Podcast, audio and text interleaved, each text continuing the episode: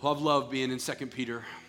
And last week we established that this letter at the end of Peter's life, he knows he's about to die. He knows this is kind of his last will and testament for the early church. He's got to refute two lies that are pervading the church 2,000 years ago and still exist somewhat to this day. One of those lies is the teaching that we are no longer saved under the law, but we are now under grace has led to this libertine theology where people are taking Paul's message from Romans and going, hey, God saved us by the blood of Jesus. The grace has the grace of God has covered all of our wrongdoing. We don't have to offer any more sacrifices. His sacrifice was once for all, and because of that, we get to do whatever we want. And when we do things that disobey God, all it does is add to his grace. And Paul refutes that saying, no, no, no, no, no. We don't sin so that grace may abound. But because of grace, we become slaves to a brand new nature, putting off our old self and living in the newness of life that was bought for us. Much of the teaching of the New Testament is about refuting lies. You want to know why? The battle that we live in is a battle between truth and lies. It has been that way since the book of Genesis. It is still that way today. We are not just in a battle between good behavior and bad behavior. We're not just in a battle between good and evil. We're in a battle between what's reality and what's unreality. And what the enemy loves to do is to lie to people who, by their flesh, are bent in a distorted way to believe lies about God and to satisfy the desires of their sinful flesh in ways that will ultimately lead to more slavery. But last week, I don't, I will never forget last week. Last week was so special seeing some of you come to understand that the slavery and bondage that you experience in your life spiritually is not rooted in the bad things that you do, but actually rooted in the lies that you're tempted to believe. And it's not just about replacing a lie with the truth. It's about looking at why do I want to believe that lie? And what promise of freedom is that lie telling me that ultimately leads to more bondage? And we ended last week with grace plus community equals freedom. And it's going to go hand in hand with the second lie we're going to address today. That was the first lie that Peter had to refute. And he does a really good job in chapter two. But now we're in chapter three, which is the last chapter. And he's going to refute the second lie, which is this Jesus is not actually coming back. Now, that lie was a spinoff of the first lie because people who would argue with the false teachers would say, Hold on, we can't do whatever we want. We can't just sleep with whoever we want, drink whatever we want, do whatever we want all the time. Because what if Jesus comes back while I'm indulging in that behavior? And so their response to that was, Well, he's actually not coming back. That's just kind of a mythological thing that the apostles made up. There is no return of Christ. And they had all kind of arguments for why this was that we're going to look at when we get to chapter 3 today. But before we get there, I want to tell you the title of this sermon to get your mind thinking in a direction that Peter will ultimately take us. The title of this sermon is called Out of Hiding. Out of Hiding. So watch this. Peter is going to drop this installment of truth on what it means for Jesus to come back and add on to everything that you read about in the rest of the scriptures. He's going to talk about the day of the Lord, which was prophesied in the Old Testament, addressed many times in the New Testament, the return of Jesus, where Jesus comes back for his bride, initiates a new heaven and a new earth where the kingdom of God reigns physically forever and ever. This is what we call heaven. But please note, heaven is not about us escaping from earth and going somewhere in the sky. Ultimately, Heaven is about invading and transforming the earth. And so, what Peter's gonna tell us is that when Jesus comes back, there's a part of his coming back that will disclose everything that's ever been hidden or left in the dark. That he's gonna unearth every secret that's been buried. Now, I don't know about you, that part of Jesus coming back does not get me excited at all. The other stuff does. He will wipe every tear from their eyes. Yes, please. He, he's going to make every wrong right. He's going to hold those accountable who have done unrighteousness in the world, who are not saved by the blood of Jesus. And he's, he's going to start a new government that exists forever and ever. No more pain, no more cancer, no more divorce, no more war, no more political tension, no more racism, no more hate, no more COVID, no more death. All of those were like, Come, Lord Jesus. And then Peter goes, and he's going to reveal all the secrets of the human heart, and he's going to lay everything bare. Isaiah says he's going to roll back the skies like a scroll. It's going to be like, I was watching this whole time. And if you hear that, even as a believer today, every person who's honest with themselves about their sin is going, oh, yeah, I love all the other stuff. That one, mm, uh, just hold on. Let me figure some stuff out before Jesus comes back, so that in that moment I'm not I'm not as nervous because we all have something to hide. In fact, this is the only thing you can look it up in a study. This is the only thing that across the board Democrats and Republicans agree on. The only thing is the right to privacy. I'm, I'm dead serious. If you look it up across the board, you can be far left you can be far right, wherever you are on that spectrum. If you talk to Democrats and Republicans, they will say across the board, yes, we are passionate about the, the rights we have to privacy. With everything that happens online and everything that's happening in the cyberspace, you get anybody in the political spectrum, they're going, we should have a right to our privacy. Why do we agree on that across the board? Because we got a lot to hide. We got a lot that we feel safer about if it stays hidden and over here in the corner and the fear of getting exposed, this is not a new fear. This is the, the immediate result of believing a lie, engaging in sin, and then encountering God. In your sin, that's what Adam and Eve do. What do they do? They start covering themselves. Nobody had even told them that they were naked. They're unaware of the fact that they should be ashamed. And now the awareness of shame causes a need to hide. But the good news today, and the good news from Genesis 3, when God does show up and speak about a future where the serpent's head will be crushed by the heel of the man, and the good news about Jesus coming back is this. And oh man, if God has ever showed me something clear, this week when he showed me this, I was like, whoa. Here's what 2 Peter 3 teaches us Jesus' return is not about exposing all of your secret shame. Jesus' return is about removing every lie that made you believe you had to hide in the first place. Jesus' return is not about exposing everything about you that you would rather keep hidden. His return is about removing and demolishing the lies that their main power over you is the belief and the agreement that I'm so bad, I'm so dirty, I'm so missing it that I have to conceal and conserve something away from everybody else that honestly keeps me from being loved and keeps me from stepping into the reason why I exist in the first place. So here's the vision at ACC today. Some of us are going to come out of hiding.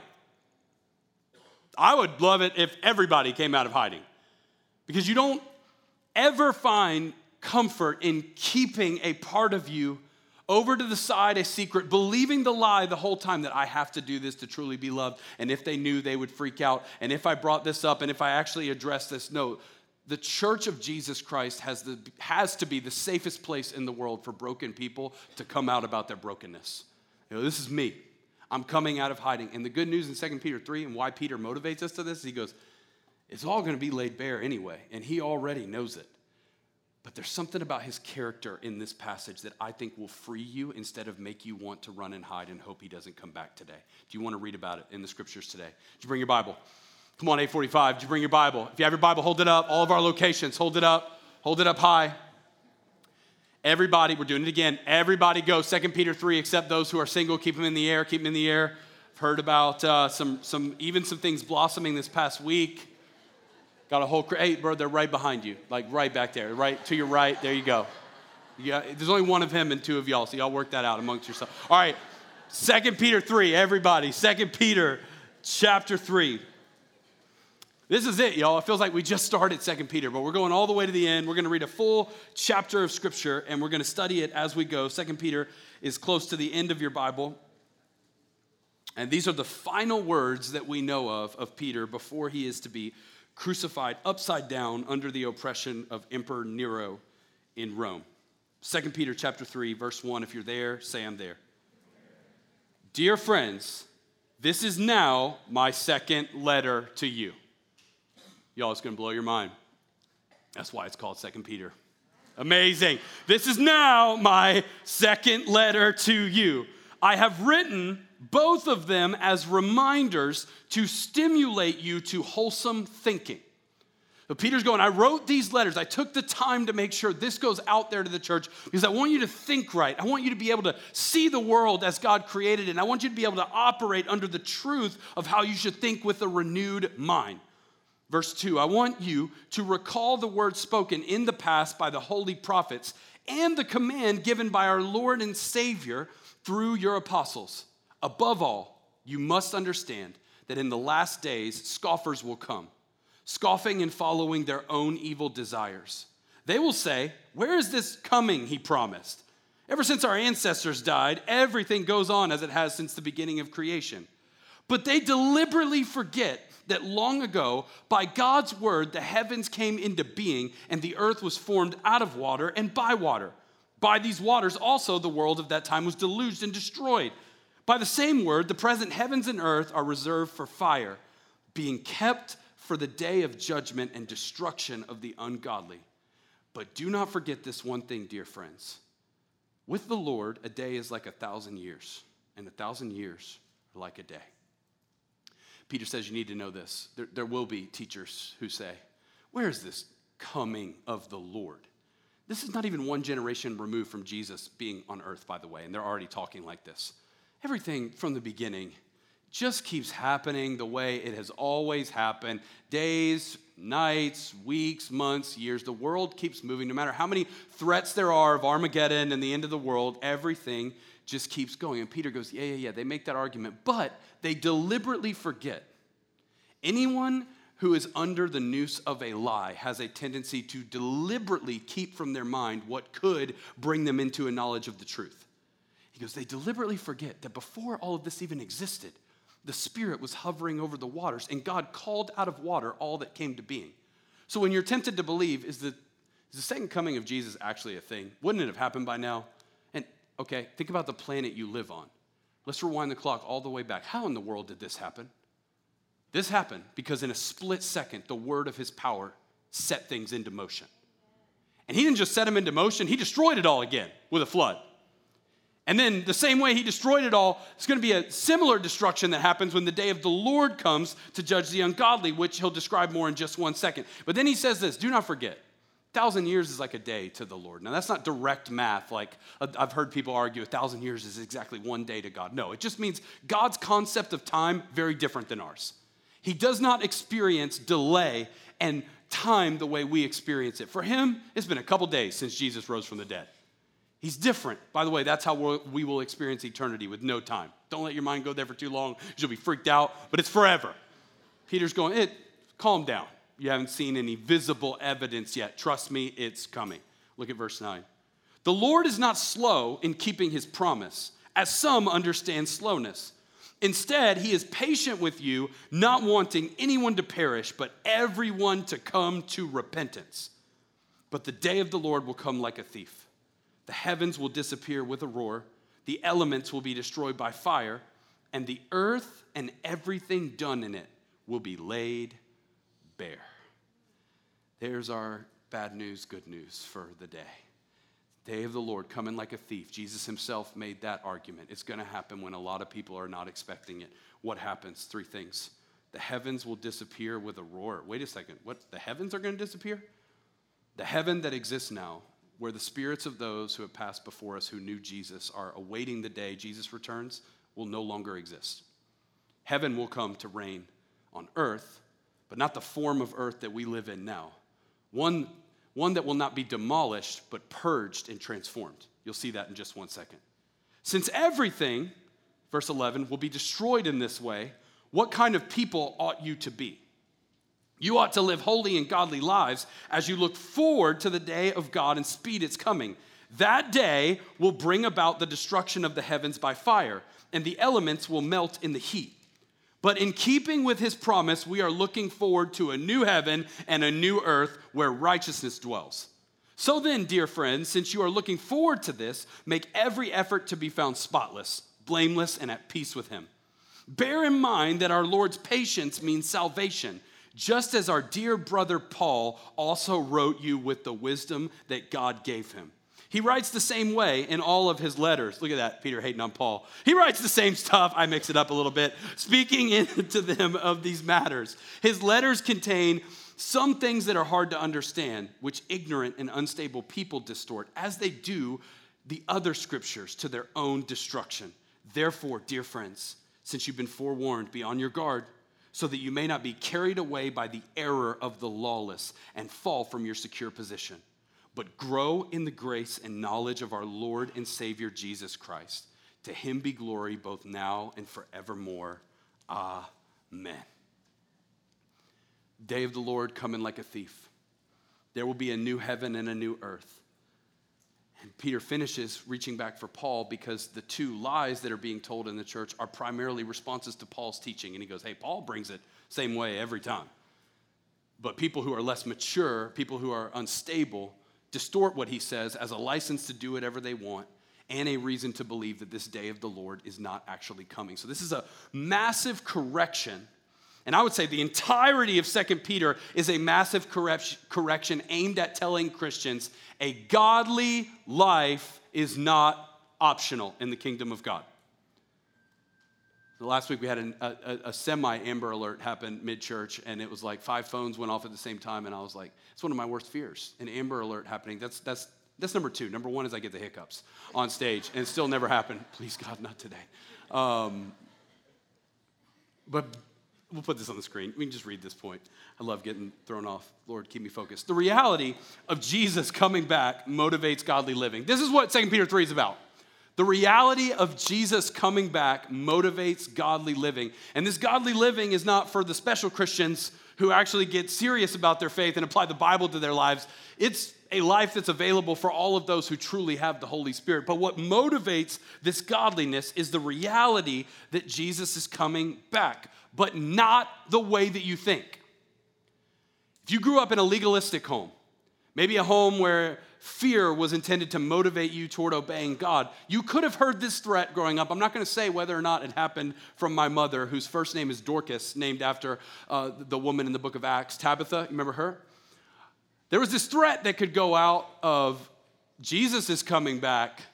Do you want to be found doing that when he returns? I mean, that's like ultimate fear. I'm really scared to see when Jesus comes back, and it's a way of motivating someone to actually live the way they're supposed to live. It's not the way that you think it is. It's not intended to scare you out of hiding and doing things that you're not supposed to do because, hey, he's coming back and he's going to hold you accountable, so you better be ready. That's what it looks like on the surface. But when you dig into 2 Peter 3, 2 Peter 3 is way more about the patience of God than it is about the judgment of God. Oh, his judgment is real. But did you catch Peter's argument for why Jesus hasn't come back yet? He literally tells them the only reason why Jesus hasn't come back yet is to give you more time to repent. So he's pointing out the false teachers are using Jesus' delay as a weapon to prove that it's not real, when in reality, Jesus' delay was a gift to them to actually figure it out and come to repentance and salvation. Here's the verse 2 Peter 3 9. The Lord is not slow in keeping his promise, as some understand slowness. Instead, he is patient with you, not wanting anyone to perish, but everyone to come to repentance. The only reason why Jesus has not come back, and it's 2022, is because God is a gracious and compassionate God, slow to anger and abounding in love and faithfulness. Our God has allowed more time for more to turn from their sin and be saved forever from the judgment of hell and brought into the kingdom of God. And it's, it's, it's one thing to preach that, and it's one thing to read this verse and go, man, God is so gracious. He's so patient. No, no, no. It's actually not as great as you think it is. He's like so gracious and so patient that sometimes things are awful and stay awful because he's that gracious and that patient. If we're going to put this verse up on the screen and preach about the patience of God, you and I start thinking about our sin, and we're like, thank you, Lord. Wow. Thank you for the fact that your patience means salvation. That's so great. But it makes you uncomfortable when you look at the events of the world and you go, How in the world have you not come back yet? There have been about five things in the last couple of years where I've had that moment privately with God, where I'm going, I don't, I don't know how you have access to all that is happening on this planet I see through a window of my phone the evil and brokenness, and I am, with as much grace and compassion as God has put in my heart, I'm ready to see Him lower the boom in a hurry. And yet, you see it all, you know it all, and still you tarry. Still, you haven't come back. One of those was a couple weeks ago. We had a mom from the Ukraine on the front row. Her name's Katya, and she had shared with Cheryl on our team real stories that are happening on the ground in the Ukraine. By the way, the news does not tell the full story all the time. I don't know. I don't got to convince this crowd that, but some of y'all might need to know that. Um, she goes, she says, what's really happening is Russians are, are blowing through towns in the Ukraine, but to make it seem like it's not them causing a lot of the destruction, they're leaving these mines in houses where families return to their houses after being away. And she knew of a story of a kid who picked up a soccer ball blew up in his hands. And that this is, this is not happening in isolation, like a story here that is massive scale. And I've got kids who are five and three and a couple months old. And I'm thinking about how often they play with their toys.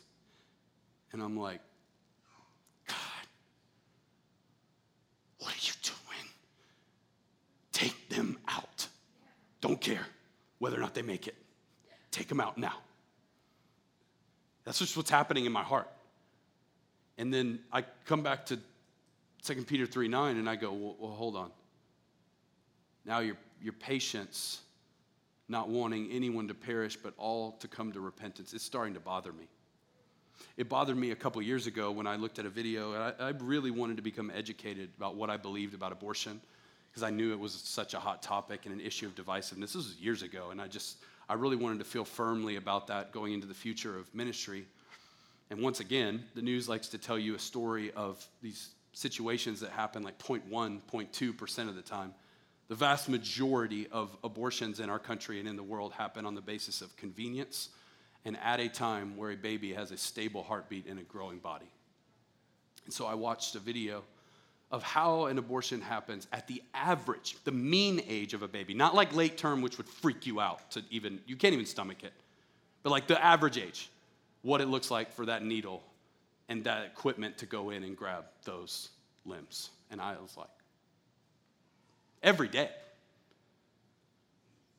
years, millions of times. And it's been legal in our country. And I'm going, Lord, come.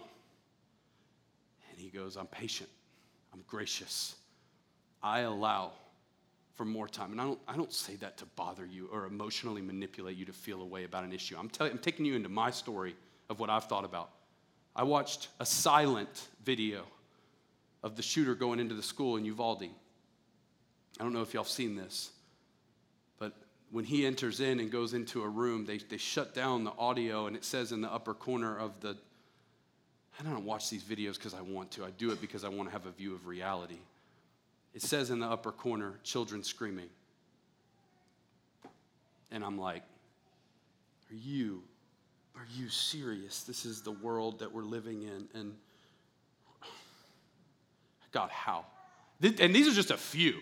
God's looking at this on a grand scale all the time. I've watched videos of, of martyrs who've been taken from us by ISIS, still proclaiming their faith as they're executed. Like, this is the level of evil that God sees in the world. And that doesn't even scratch the surface of the sex trade or rape or murders or drug use or even things in our own homes every day, like divorce and anger and addiction and all of these things that we would like to see done away with. And I go, Jesus, how? Are you still waiting? And you know what moment we're having when we feel that in our stomachs? We're having Jonah's moment. You know, Jonah got delivered by God when he was drowning in a sea. He had run in the opposite direction of the call of God, get swallowed up at the bottom of the sea. One of my favorite things about the story of Jonah is that Jonah's song of deliverance came in the fish, not after he got spit out. He was like, I can't even die when I'm drowning. You're that gracious. You're that merciful. But you know what? Jonah goes to Nineveh, and you know what he preaches? The worst sermon ever. 40 days and this whole city will be overturned. I'll see you guys later. That's it. That's the whole sermon. Because Jonah hated the Ninevites. It's possible that the Ninevites murdered Jonah's family. Jonah has seen what they did, and he's like, uh uh-uh, uh, you guys are gone. And what do they do in Nineveh? They repent. And God relents and goes, okay, I'm not going to destroy it. And Jonah, in Jonah 4, says, that's why I didn't want to go. I knew you were going to do this. I knew you were going to forgive him. I knew you were going to give him another chance, and they don't deserve it. And what did God say? Jonah, do you do well to be angry? You, you've watched me deliver you. You've watched me grow a plant. That's a funny story in Jonah 4 to give you shade. but yet I can't save this city with thousands and thousands of people. Here's what I want you to see from, from some of those really hard to stomach examples God's mercy and compassion toward you is so much bigger than you've given him credit for. You, you think it's hard for him to forgive you for your lust, for your substance abuse, for your anxiety that has turned into a level of worry that has disabled your ability to participate in friendships. You think it's hard for him to look at you and offer graciousness? No, no, no, no, no. Y'all understand this.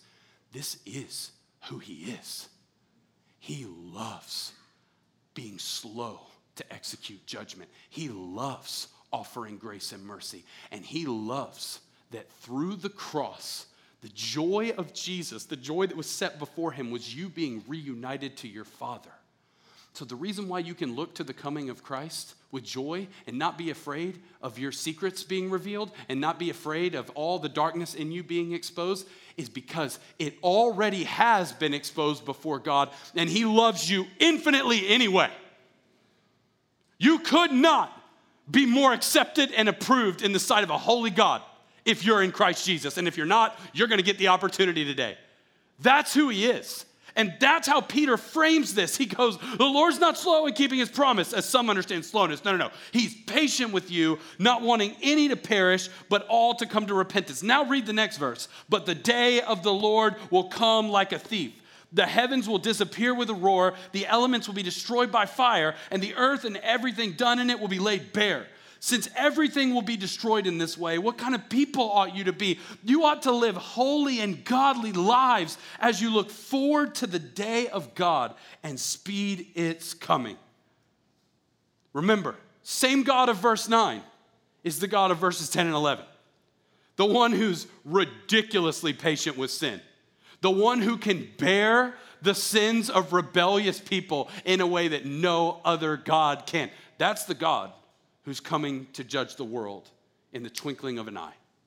And that's the God who you're hearing about today with the opportunity to turn from what you're hiding and walk in the light.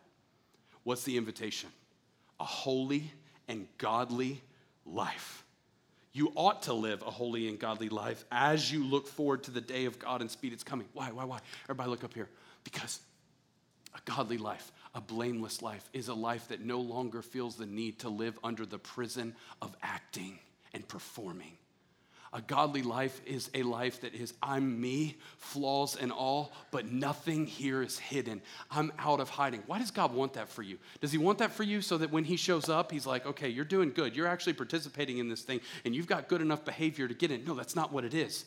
He wants this for you because this is the only way to experience real love and intimacy from Him and from other people. You know, you're only as alive as you are loved, and you can only be loved to the level with which you are transparent. So, some of you who your whole marriage has been an act for the person you sleep next to, you're not free because you've kept things secret and haven't hurt the other person. You're in bondage, you're enslaved because you haven't really been loved. You haven't really allowed anyone to see what's really there. And if you knew what it was like to be fully seen in your shame and still fully loved, when you find that out, it will change you forever. And that's the lie the enemy wants to keep you from hearing. That if you, oh, if you come out of hiding, everyone would freak out. Everyone would lose their mind at what you're bringing into the light. You wouldn't really be loved. They would see you different. And what is he doing with those lies? He's keeping you in the prison of your own chains. But Jesus says, I'm, I'm coming back. Everything's going to be laid bare anyway. But what if, what if you came out of hiding now and discovered that you are loved by a God who's patient with you, and there's a community of believers around you to represent him who sees you the way that you are and loves you in who you are becoming? That's what it means to be the church. And that's the opportunity we have today. And I'm saying, I've tasted a little bit of this. Part of my biggest lie of the last eight years has had to do with acting and deceit. Because, like, it's, it's one thing to be preaching at a Lutheran church for 49 people on a Sunday night and giving it your all and then going home. And that's what I did for a little while at this church. But as ACC has grown, there's this lie that sort of sinks in of, oh, wow, if they all knew who you are behind all the charisma and the knowledge that God's given you through His Word, man, they'll figure out real fast you don't belong up there. You, and, and that lie can get louder and louder the more a ministry grows. And then it can become violence to your soul when you participate in the lie by performing so that the effects of the spiritual gifts produce the results, but the deep inner life and connection to God gets compromised by lies. And so, what I've started to do is go, okay, I believe a lie that if I was fully known, I wouldn't actually be able to lead at this capacity. But let's look at my life. Is there anything about my life that I feel like has to stay hidden? And I've gone to the drawing board and gone, well, there's a lot of problems.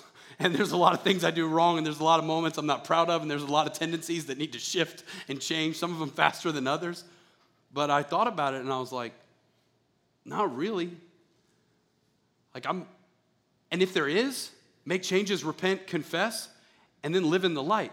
And when you live in the light and go, okay, everything about my life is known, and I'm gonna live that way when no one else is around, then when everyone else is around, you stop feeling like an actor and a performer and start feeling like you are the real deal, walking, talking power of the Holy Spirit, and the enemy has no lie that can stop you from stepping into what God has for you. That's what a holy life could get you. It's not about doing the right thing that you don't really want to do. Stop seeing it that way. It's about being a person who in whose spirit is no deceit. And so you start participating in friendships and relationships and it's the real you at the table. It's the real you answering the door. It's the real you on the text messages, and you're going, it's broken, it's not perfect, but it's real. And that is available for you, but it's not available in the dark. It's not, I almost fell. It's not available if you keep hiding. See, and then when you get your feet stable, be careful that you don't fall. That's what Paul says. Okay, I want to show y'all something. This is gold. David, King David had some secrets, okay?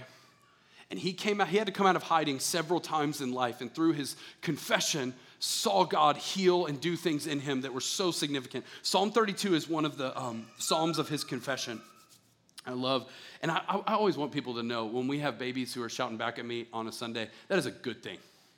Because when you stop hearing that sound, the church will die soon. So every time we hear that, if it's like, and it's been my baby before, so I get the pain, I want you to know that for me, I don't view that as a bad thing. I view it as awesome and always want to hear it somewhere in our building. So here, hear this Psalm 32. Blessed is the one whose transgressions are forgiven, whose sins are covered, who, whose sins are covered. Blessed is the one whose sin the Lord does not count against them, and in whose spirit is no deceit. Stop right there. I've been um, I've been going back and forth all week about Miles, don't do it. Don't do what you want to do in this moment because it'll make the sermon go over, and it will. But I got, and I'm going to leave it up to y'all. Not if you're online, you don't get to respond. Sorry, just look at each other right now awkwardly. Um, but do y'all want a little riff on this verse that will blow your mind? No? Okay. I'll read the next verse. Oh, I got my section over here. Some guys in town from out of town. They're like, you better give it to. Okay, here we go. In whose spirit is no deceit. Psalm 32 1 is the verse that Jesus quotes to Nathanael in John 1 when he says, Here's an Israelite in whom there is no deceit. Remember that? That's because at the time, there was a rabbinical debate about this verse, which was the question of can God use someone who has deceit in their spirit? And then what does Nathanael say? How do you know me? And Jesus says, I saw you under the fig tree. And then Nathanael's like, all of a sudden the fig tree thing just blew his mind. And he's like, You are the Son of God.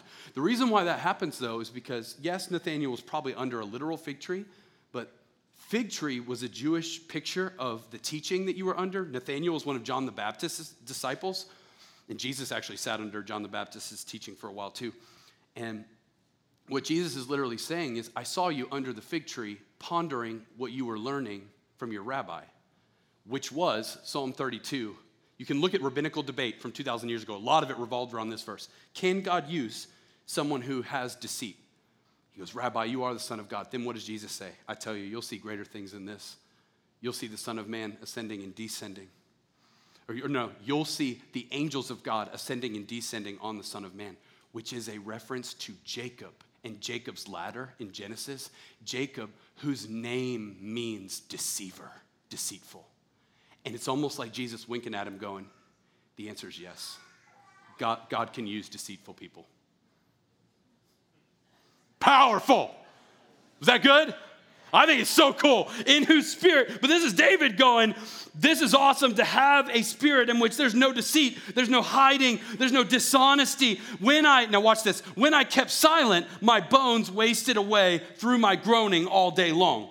For day and night your hand was heavy on me. My strength was sapped as in heat of summer. So David's saying, When I kept my secrets on the inside of me, man, it was like getting crushed by the Auburn, Alabama heat right now. Like it was like my strength is gone and my bones feel crushed. But watch this, verse 5. Then I acknowledged my sin to you and did not cover up my iniquity. In other words, I came out of hiding. I said, I will confess my transgressions to the Lord, and you forgave the guilt of my sin. Therefore, let all the faithful pray to you while you may be found. Surely the rising of the mighty waters will not reach them. Here we go. You are my hiding place. You will protect me from trouble and surround me with songs of deliverance. David goes, I, I was getting crushed when I was silent and in the prison of secrecy, but then I confessed and I found out that you're patient, that you're loving, that you offer forgiveness, that you offer grace, even to a degree that would make some of us uncomfortable. And you know what I found out? I found out that you are my hiding place. Do you see the shift? He, he went from hiding from God to hiding in God. That's it. That's the whole message today. One line. A godly life trades hiding from God for hiding in God. Now you don't have to run and hide from the Holy One you get to curl up and hide in him because he is your strength and your song. And he's the one who's singing over you. I love this verse because we think we're the ones singing to God. God's such a good, patient, loving, compassionate father that he sings songs of what over you? Deliverance. Deliverance from what? All the things you think you have to keep hiding and in the dark. My God is singing over me right now deliverance from the things that I've only entertained the belief that it's possible for me to walk in freedom from. Oh, if you could see what life looks like out of hiding today, and if you could get a vision for, I want to live with no deceit in my spirit. How do I get there? It starts with a bold step called confession. And this is where the sermon could honestly take the exact same route as last week because Peter's words are connected all throughout this letter. I could go grace plus community equals freedom right now, once again, and go, you need the grace of God, you need the community of people, and that's what leads to freedom. So if you want those points, you can look at last week. But I got two closing thoughts with four minutes and 12 seconds to give you before we leave today. And I feel like these will frame how we walk out and live this out. Is this helpful for anybody today? It's helping me as I give it. Number one, I, these are two things that I think we're getting lied to about. Number one, see a godly life as the best life. See a godly life as the best life. So, our, our culture champions uh, living your best life according to living enslaved to your authentic self. And it's like, you just got to be you. Whoever the true you is, you, you, you got to be you. And what you don't understand is that living your life underneath those constraints only leads to more slavery and more prisons of secrecy. A godly life is not the life of doing all these things, obeying God that are actually boring, that are actually burdensome, that are actually hard. No, no, no. It's, it's the best life you can live because it's out there in the light, enjoying the reason why you have breath in your lungs and knowing that when Jesus comes back, you're going to be found faithful. This is what Peter said in verse 14. So then, dear friends, since you are looking forward to this, make every effort. Oh man, that's the fifth time he said that in this short letter. Make every effort to be found spotless, blameless, and at peace with him. Bear in mind that our Lord's patience means salvation, just as our dear brother Paul also wrote you with the wisdom that God gave him. So where does our effort aim in the Christian faith? Not white-knuckled willpower, but Holy Spirit power. Remember, first, Second Peter chapter 1, verse 3, his divine power has given us everything we need for a godly life. By the power of the Holy Spirit, you can live at peace with God and at peace with people by being blameless because our Lord's patience means salvation. One of the biggest lies some of you are believing as I preach is that your secrets have gone on for so long that you cannot step into the godly life that's yours. You'll be underneath the prison forever because the sins have compounded so high, the bondage runs so deep. And I just want you to know this our Lord's patience means salvation. The fact that God's still waiting on you means He still plans on seeing salvation come. The fact you're still alive, you're still here. You could have been anywhere this morning. You're right here, hearing this message. Do not call that an accident. The God of the universe is going, it's not over for you, and it's not too late to come out of the dark and walk in the light. And when you get there, you will not find a boring life of burdensome commands. First John tells us his commands are not burdensome. You will find fellowship with God and the purposes of God more deeply satisfying than anything the sins of this broken world could ever offer you. Now, speaking from experience, tasted both. Tasted the pleasures of sin, tasted the pleasures of God. I want the pleasures of God one billion times over. Oh, it's so good to go home and not be ashamed. It's so good to wake up in the morning and go, God, what do you have for me today? It's so good to walk in the kingdom of God. It's so miserable to do this the world's way. I'm not trying to call you out of hiding to make you miserable and go, hey, live a life obedient to God because Jesus is coming back. I'm trying to make you understand you were made for so much more than that and your best life is over here, but it's got to come through coming out into the light, and it's still possible for you. That's number one. Number two, here we go. I'm, I'm done. Set your mission as hastening Christ's return. Yes, I said hastening. Set your mission as hastening Christ's return. I, I don't know if anyone saw this as we read the end of Second Peter, but Peter makes the argument that a holy, godly life hastens the return of Jesus. Now, if you're like me and you believe strongly in the sovereignty of God, that's hard to sort of make play out in your mind. You're like, so if I live a more holy life, I participate in the coming of Jesus and the initiation of the end of all things. But hasn't the Father already decided when Jesus is coming back? Isn't He sovereign over the whole thing?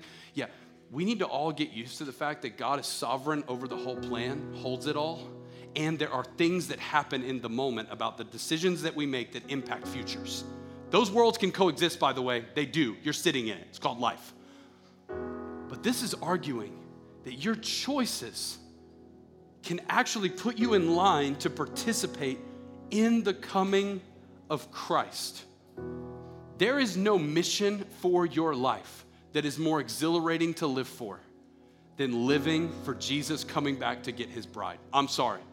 You, you could have a lot going on in your business. You could be working on a book, new thing, social media influencer, whatever y'all have going on. I promise you, no one in this room, no one watching online has a higher calling in life that's higher than hastening the return of Jesus. And that's why I am so fired up to be a part of this church in this day. I've been walking around our new building at Hamilton Road a lot lately, and I, I get goosebumps not because, oh, it's so nice, we're gonna have such a cool auditorium to worship in, all that's great.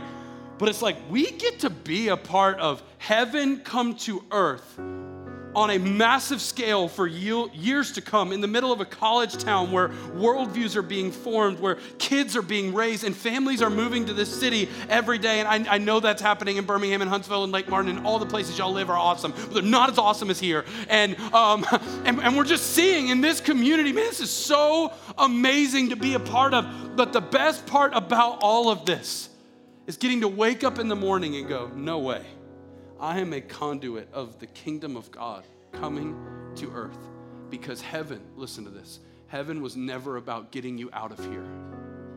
Heaven is about the invasion of the kingdom of God right here and right now. And the more we live holy, godly lives, the more we pray, the more we press in, the more we come out of hiding, the less ground the enemy has. And when Jesus comes back, he is coming back to a praying church he is coming back to an honest, authentic, vulnerable church. Not a perfect church, but one made perfect by the blood. So let's participate in it today. What else could you have to do that matters more with your life than usher in the kingdom of God here on earth forever? Every week when we take communion, we get to see a picture of this. You can get your communion sets out now. If you don't have one, just raise your hand. Someone from our team will bring it your way. At every location, we as believers get this opportunity. And if you're not a believer in Jesus, we ask that you just sit this moment out. But if you are a believer in Jesus, this is where we remember the body and the blood of Jesus, the body that cleanses our sin, heals us, the blood of Jesus that washes us whiter than snow in the sight of God. And I always ask husbands to pray over their wives in this moment, but this is the second week of an absolutely massively heavy message. Whatever time you need to just sit in what you just heard and do business with God, you need to do that. But I would ask once again, let's turn the front into an altar. And if coming out of hiding for you looks like coming down to bow on your knees before God, then do that. If it looks like confessing to a trusted friend, do that. If it looks like going to the prayer team after this, then do that. We got to take steps. We got to come out of hiding because we got a kingdom to bring to earth. Let's take communion for a second and then we'll worship.